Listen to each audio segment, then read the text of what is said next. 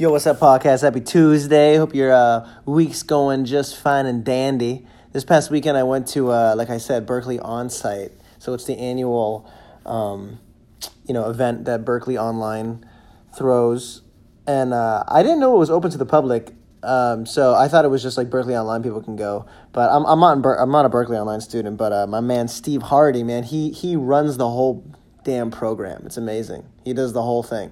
He's the guy and he's an amazing friend of mine. And um, he lets me go. So yeah, this is my second time going. I went last year, learned so much, especially the subtractive EQ class. That was amazing. It's just so cool because it's like these amazing professors, professionals in the industry that just give you like you know an hour and a half long workshop and you just can take notes and like it's usually like a small room or you're in you're in like a millions of dollar worth of studio and um it was awesome. For me, it was a lot of validation for like all of the knowledge that I've been accumulating on my own through like YouTube videos and articles and a lot of Graham Cochran stuff and just other super helpful people that I've learned from on uh, YouTube has been like the, I guess the main resource. There's so much amazing stuff there, and I'm just from doing so doing so much, mixing other people, mixing my own stuff, and um, it was a lot of validation, you know, uh, reassurance that I'm, I'm on a good path of like learning all this stuff so I went to four things. I went to two workshops on Friday and two on Saturday. Uh, Friday opened up with a keynote from Susan Rogers. She was Prince's engineer, and her whole keynote was all about success and uh, how we should be defining success for our own self, not just what success means to like you know the country or to like you know people. It means something different for everybody. And, and instead of like seeking success, we should be seeking fulfillment. We should like you know, pay attention to, to like the micro things that make us really happy and like, you know, try to align our lives with that, you know. It was super inspiring. I actually recorded the whole thing on my phone. uh, it's like an hour long. I would love to play for you guys, but I don't know if I'm like allowed to do that. but uh, Susan Rogers, that's her, and uh, she's she's been teaching at Berklee for a long time, I guess, and um, that was super duper inspiring. That was uh, Friday morning at like 10 a.m. And then, so the four that I went to were mixing home studio recordings with Rachel Alina, uh, email, email, email, which is mastering your most effective marketing channel. And then uh, the other two on Saturday were natural processing for vocals. And uh, what was the last one? It was oh yeah, Pro Tools, deconstructing a final mix. Okay, so I took notes, guys, and I'm not gonna go through all my notes, but I'll go through like the key points, like just like new newish things that I learned. You know, some like really new things that I learned that were awesome. Rachel Alina is badass professor at Berklee and um, one thing that she was like, this single th- mistake everybody makes, not just at home, but also in professional studios. And this is like the number one thing that I want everybody to know. And it's this singing too close to the mic is an issue because of the bass proximity effect. You lose tone when you try to bring down those frequencies in, in you know when you're mixing. And the biggest like the best thing you can do is to be like six to nine inches away from the mic, even if you're doing like an intimate vocal. I thought that was crazy interesting because I mean I've been like I've been definitely guilty of singing really close to the mic. Like yeah, like in wavelength, the song in that first verse, I'm like right in front of the mic. And uh, obviously, everything depends on like the style of music you want to do. But if you're like blending in with a band and all this stuff going on, then like the bassiness of your vocal, it's like although it sounds really nice and pleasant and warm when you're singing it and in your headphones, uh, when it comes to mixing it with other instruments, it gets really um, intrusive, obtrusive intrusive, intrusive, intrusive. Another thing she said was that when people like if you're mixing someone's songs, I always thought that you want the person's dry stems, but she said that wet, wet stems are great, and what that means is like with the effects already added in that the original recorder threw in. Because that's like their vision of the song. That's the vibe they were trying to build off of. So you like you as the mixing engineer want to take what from you want to take off. You, you want to you know, like take it take it from where they left it you don't want to like redo unless they like specifically say like, "Oh, I don't like this reverb I picked. I just smacked it on." For vocals, uh, she said de-ess more than you think. She said sometimes she puts like five de-essers in. I thought that was crazy. Everyone's got their own you know ways of doing things, but that was really interesting. I do find that I have a lot of sibilants, a lot of high pitch, really high pitch frequencies overload when sometimes when I sing. And I've been learning that about my Bluebird mic actually. Actually, this this past weekend, guys, I made a new purchase. I bought an AT4040, really nice condenser mic. It was like 300 bucks. Um, I did a lot of research, a lot of YouTube video my comparisons to get to that choice, but I'm really excited to get it. I learned that the Bluebird that I have has some high sibilance in it, so that probably makes the case worse for me because I already have high sibilance as it is. Um, what else did I learn? She talked a little bit about stereo bus compression. Um, we don't have rules, we have reasons. That was a good little quote that she got from uh, her other colleague, another mixing professor at Berklee called um, named Tony Carbone. Um, sometimes, oh yeah, with bass, just roll off all the high end. High end. Um, that's definitely just a method. You know, you don't have to do that by default for anything. It depends. Obviously, depends on the bass tone. Um, she said sometimes she for uh, under lo-fi and Pro Tools she adds bit crush to the bass, and that can make it sound more pronounced. I thought that was really cool.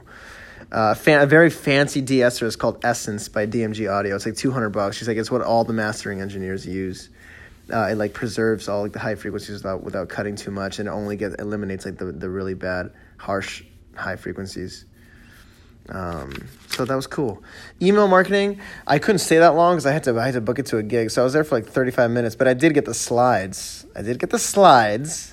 And if you're interested in checking out the slides, guys, he actually gave me the link to where the slides are. Where are the slides? He, he wrote it down for me. Oh yeah, fanlink.me slash email. fanlink.me slash email if you want to learn about email marketing. Um, the the stats that he gave about email email marketing was really interesting. Um, email users are rising. There's in 2018 there was 3.7 billion email users. That's that's crazy. It's half the world. And in 2023, so in the next four years from now, uh, they're estimated to be 4.3 billion email users. The ROI of the average email campaign is, is for every dollar you spend, you get $32. Isn't that crazy? Um, MailChimp stats for the music industry. People in the music industry that use MailChimp, the average open rate is 19.3%. Clicks per delivered, 2.9%, and clicks per open is 15%. So the up, unsubscribe rate is 0.28% for every email sent in the music industry for MailChimp. I'm going to use MailChimp. Uh, you know, he explained that you can put the, the MailChimp website, widget on your Squarespace website. That's what, I, that's what I'm doing. I use Squarespace uh, you know, he was saying to collect emails everywhere you can. If you play shows, have a clipboard. It's very important. And um, have it in all your socials and have a very clear and compelling sign up process, offer an incentive. I'm excited for my incentive. I've been working on the home recording blueprint, guys. I have the whole PDF written out. I just gotta make the videos. I, I'm trying to find time to make my damn videos, explaining, like showing me, like you know, recording and stuff.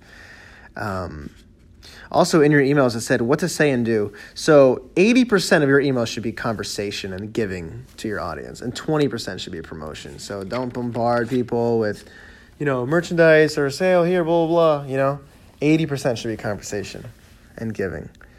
Natural Processing for Vocals. This was the, the third one I did, the first one on Saturday morning by Tony Carbone. Interesting guy. I really liked him a little bit, kind of, until the very end where he kind of like said that like, some of the Beatles songs are crap, and I was like, oh my god. I'm like super defensive about that, man. And I was like, Jesus Christ. He, he was like, he's like the White Album. He's like some of those songs are just crap, and I mean crap. He's like Polyethylene Pam, and um, Sexy Sadie and I just want to be like, dude, it's Polythene Pam, and that's not on the White Album. It's on Abbey Road, and you're a fool. you know what I mean? okay, so um, he said, so he's talking about natural processing for vocals. So what that means is like everything before mixing, like how to get your singer into the right mindset. And uh, what he likes to do is he likes to change the keys and tempos a lot before they record, just to like throw the singer off and just see like pull things out of them that they weren't. Um, aware that they could do like happy accidents. He's like i'm not looking for the perfect take. I'm not looking for pitch. I'm not looking for you know that. I'm not looking for the perfect i'm looking for magic. Which are like that. He's like i'm looking for magic not perfection. Because a lot of the imperfections is what makes the vocal so nice you know? Um, try doing things outside the box to perform under different conditions. Change the speed change the tempo. May change the time signature uh, it takes them out of their comfort zone. They discover new things and new sounds. David Bowie I don't know David Bowie's Heroes album, but I guess it was recorded in a cathedral, and had, there were three mics, one six inches away from his face, from his mouth, one 20 feet away, and the other one 50 feet away. Each mic had a gate on it to automate the reverb. It was like real time automation. So if it hit a, if, if, if his vocal hit a certain a certain a certain threshold, like a, like let's say it hit like a certain volume, then the, that second that second mic would turn on. So it was like real life automation. He's like that was brilliant back then. Uh, we're talking like early seventies, I think. Um, oh yeah, he said a lot of vo- voiceover people they eat Granny Smith apples, like the green apple slices. That helps with like hydration and just like good for the good for the vocal uh, folds. Uh, don't read the lyrics. He always makes his his acid singers to have the lyrics memorized before they come in. And good vocal mics he recommended are the TLM, the RE20, the U87, and the 414. Um, let's see. His favorite singers are David Ruffin from The Temptations, the guy that sings My Girl, and uh, Edgar Winters. I want to check that out. So yeah, at the very end, he closes with something nice. He said, "Too many people with great. There are too many people with great pipes singing to their technique, but they're not singing to the lyric, to their heart." And that was really awesome to hear. Um, doesn't have to be a perfect singer, man. Just like an honest, an honest singer, someone that's just like singing the song, man, saying the song honestly. Let's see. So, lastly, the last one was awesome. Alex Rodriguez. I was sitting right in front of a $1 million Neve console. It had like 88 freaking faders. And um, it was just crazy. Not out of order anymore? Yeah, I can go to the bathroom. Oh, yeah. Alex Rodriguez, guys. Uh, he was my he was the professor for that last uh, workshop. Uh, Avid S3 Control Center. Yep, that's what he used to physically move the tracks uh, for his laptop. Uh, I bet that thing's like a thousand dollars though. Um, he was like modern mastering would have killed Stairway to Heaven. It would have killed the dynamic integrity of the song. Isn't that interesting? When you hear Stairway to Heaven, it starts off so quiet. Like the like the actual volume of the song is wicked quiet. And then by the time it ends, it's all like it's all the way at the top. Whereas modern mastering would have made the beginning of the song like just as loud in volume as the end of the song. Isn't that crazy? That's why we like love that shit, right? It's just like so dynamic. If you listen to like a ballad nowadays, it's like wicked loud, you know? There's no like dynamic variation, and that's like what the loud the loudness war has contributed to. But he was saying how like the loud the point of the loudness war was to sell more records, but now that records aren't being sold, it's all streaming, and there's like a lot more normaliza- normalization. Spotify is like starting to make like every song kind of have like similar volume. It's called like normalization in, in the, with the volume. That was really cool to hear. Um, let's see. Trigger is a really cool plugin that I'm thinking about getting. So if you're like miking, let's say you're like trying to mix a bass drum, you can you can make that bass drum that you recorded sound really nice, and then you can open up a trigger plugin, and they have like tons of different bass drum sounds to choose from, and then you just like it like you just duplicate the track, and then you add that plugin. So every time that bass drum hits, this other this other trigger also plays this like professionally recorded bass drum, and you can mix those two together. And that goes for like a ton of other instruments.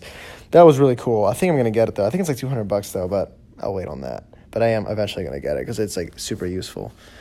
Um, you know, he just gave like little, like little tips and stuff there. The, oh yeah, the EQ default plugin, the channel strip EQ in Pro Tools. I don't use that one. I use the seven band, but the channel strip you can do like way thinner bell curves. Like you can find like make the make the that strip like super thin, and you can find the exact frequency that you want to cut and cut it entirely.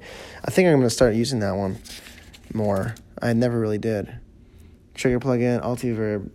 Let's see, phasing. Oh yeah, so sometimes he he he he rocks his head side to side to check phasing. Isn't that interesting? He like rocks his head from left to right uh, when he's mixing with monitors, which you really should be. Um, sibilance usually starts at around eight k, and um, yeah, it's a lot, man. You know, I didn't I didn't say everything that I that I took down, but um, a lot of it was just being there, you know, and uh, I can't wait till next year it was so cool, man. Except parking was a nightmare. I had to like move my car every two hours. That sucked. Um, but yo, hope you enjoyed that. Hope that was helpful.